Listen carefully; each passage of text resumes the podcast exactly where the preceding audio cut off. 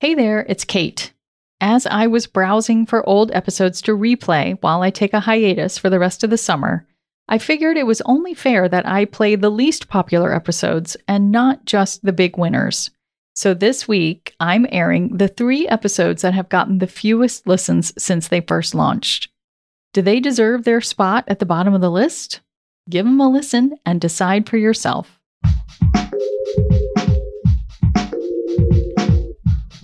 What if you could become a better person, not by working harder, but by taking one small step a day? And not because you're a bad person now, but because there's something inside you that's ready for more. How to be a better person gives you one tiny step a day you can take to be the person you want to be. My mission? To help you live your best life. Hi there and welcome. I'm Kate. This is How to Be a Better Person, the podcast, not to be confused with How to Be a Better Person, the book, which I wrote.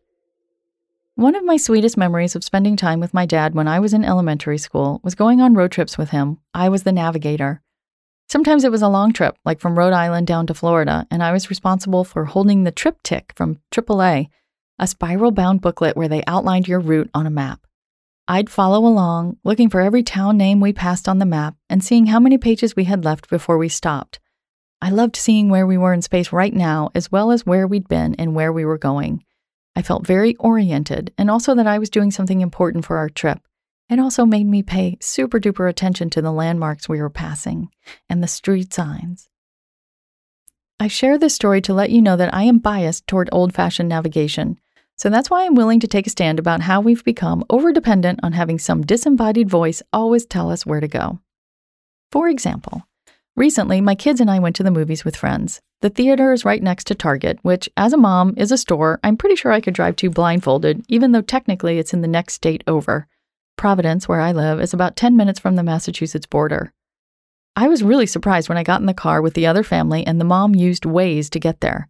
I asked her about it, and she said she always uses it. She can't get anywhere without it. I felt this as such a loss. Surely there are some places in the world where you don't need an omnipotent GPS voice to get you there, aren't there? And honestly, the survivalist in me wonders what happens when the grid goes down and we've all lost the ability to navigate by ourselves? What then? When you navigate on your own, you've got to use your eyes, your intellect, and your instincts.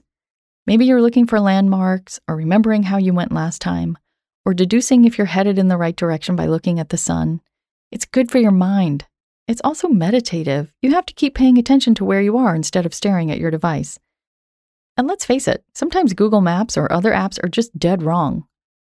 I know some people are really devoted to Waze. My husband is one of them. I know you like to see where the police are hiding or how bad traffic is. I get it. You want to minimize unhappy surprises. There's nothing wrong with taking a look at the traffic on your route before you head out so you can decide if you need to go a different way, and then turning the app off. But just once in the next 24 hours, don't use the GPS or the Waze at all. It's one simple way you can start to wean from the screen so you don't completely outsource your brain to your phone. Think of how many phone numbers you used to know and compare that to how many you know today. I'm guessing you don't know more than one or two, and only those for people who have had the same number for decades.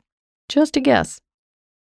Keeping your phone in your bag as you drive and finding your own way helps you cultivate the ability to stay present. I know you can do this, and I really think you're going to enjoy it. Have fun navigating.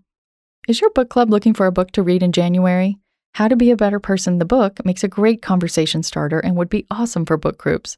Check it out on Amazon, and if you decide to read it with your book group, reach out and let me know. I'd love to swoop into your January meeting via Skype or Zoom and share some inside tips on being a better person, answer questions, and just hang out with you and your people a bit. Use the Contact Kate button at beabetterpersonpodcast.com and we can hook it up.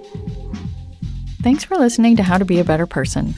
Our theme song is Left for Deadish by Junior85. The podcast is mixed by Sound Advice Strategies.